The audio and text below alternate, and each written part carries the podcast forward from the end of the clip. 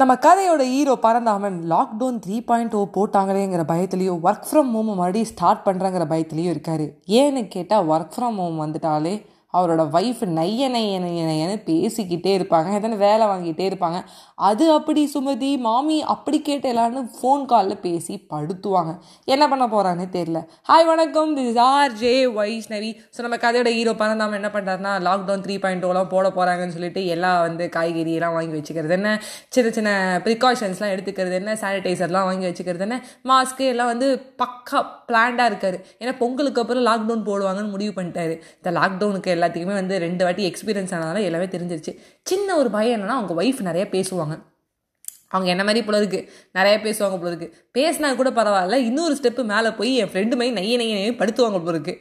So வந்து இவர் என்ன பண்ண போகிறாங்கன்னே தெரில.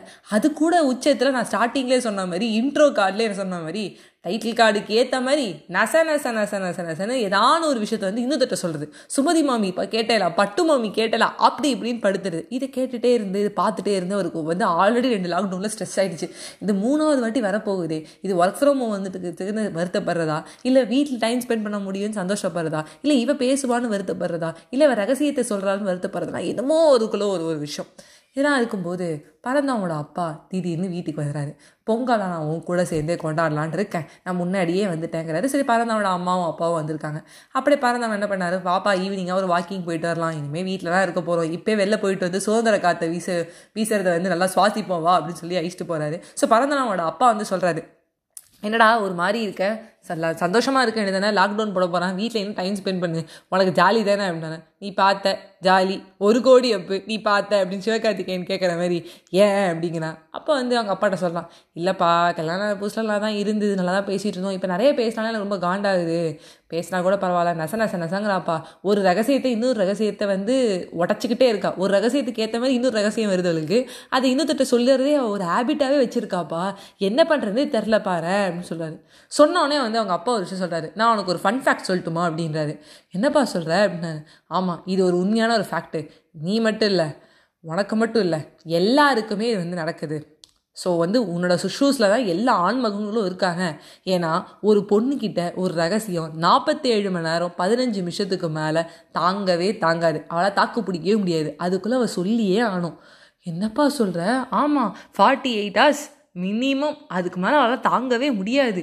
அதையும் தாண்டி ஒரு நாளைக்கு ஒரு ஆண் பதிமூவாயிரம் வார்த்தை பேசணும்னு நினச்சா கூட பேச முடியாது, ஏன்னா ஏழாயிரம் வார்த்தை தான் பேச முடியும். ஆனால் ஒரு பெண்ணால் இருபதாயிரம் வார்த்தை வந்து பேச முடியும். ஸோ கிட்டத்தட்ட பதிமூணாயிரம் வார்த்தைகள் வந்து டிஃப்ரென்ஸ். அதாவது என்ன, உன் ஒய்ஃபு ஏழாயிரம் வார்த்தை வந்து பேசணும்னு நினைக்கிற, ஆனால் நீ ஏழாயிரம் வார்த்தை பேசுகிற, அவள் இருபதாயிரம் வார்த்தை பேசுகிறா. இது விமென்ஸோட நேச்சர்ப்பா அப்படின்னு. என்னப்பா அப்படிலாம் குழப்பற, அப்படின்னு ஃபன் ஃபேக்டில் கொஞ்சம் குழப்பி சொல்லணும்ல அப்படின்னு சொல்லிட்டு வேறு என்னெல்லாம்ப்பா ஃபன் ஃபேக்ட் இருக்குது, அதையும் தாண்டி ஒரு ஃபன் ஃபேக்ட்னு கேட்டேன்னா, உன் ஒய்ஃபு ஒரு நாளைக்கு டூ கேஜிலேருந்து த்ரீ கேஜி வரைக்கும் டூ கேஜிலேருந்து த்ரீ கேஜி வரைக்கும் லிப்ஸ்டிக் சாப்பிட்றா, லிப்ஸ்டிக் போட்டாங்க லிப்ஸ்டிக்கு சாப்பிடுவாங்க, இது ஒரு ஃபன் ஃபேக்ட் அப்படின்னு சொல்கிறாரு. ஸோ வந்து அப்புறம் கேட்டு அவர் சிரிக்கிறாரு. ஆமாம், இது ஹேண்டில் பண்ண கற்றுக்கிட்டு தான் ஆகணும், அவள் பேசாத அளவுக்கு நீ திருப்பி பேசு, இல்லை அவள் பேசும்போது வேறு ஏதாவது சுவாரஸ்யமாக சொல்லு, நீ அந்த ரகசியத்தை கேட்காருமி, நீ ஒன்று சும்மா ஒரு ரகசியம் சொல்லு, அவள் கொஞ்ச நாள் பேசிகிட்டு இருப்பான்னு சொல்லி அவங்க அப்பா சிரிக்கிறாரு. என்னப்பா அப்படி சொல்கிற, பின்ன முப்பத்தாறு வருஷம் முப்பத்தேழு வருஷமாக நான் அவங்க அம்மாவோட இப்படி தான் நான் இருக்கேன், அவ்வளோ ரகசியத்தை உடச்சிருவாடா போடா அப்படின்னு சொல்லி சொல்கிறாரு. ஸோ இந்த ஃபன் ஃபேக்ட் சொல்லிட்டேன், கேர்ள்ஸோட வார்த்தைகள் ஜாஸ்தியாக தான் இருக்கும், இருபதாயிரம் வார்த்தைகளுக்கு மேலே பேசுவோம், அதையும் தாண்டி ஒரு ஆணாவிட நாங்கள் பதிமூணாயிரம் வார்த்தைகளை லீடிங்கில் இருக்கோம்னு நினைக்கும் போது எங்களுக்கு ரொம்ப பெருமையாக இருக்குது. ஸோ ரகசியங்களை வந்து பெண்களிடம் சொல்லாமல் இருப்பது நல்லது அப்படின்னு கூறி உங்களிடம் விடைபெறுவது உங்கள் ஃபேவரட்டான RJ Vaishnavi. Paranthaman is back in lockdown.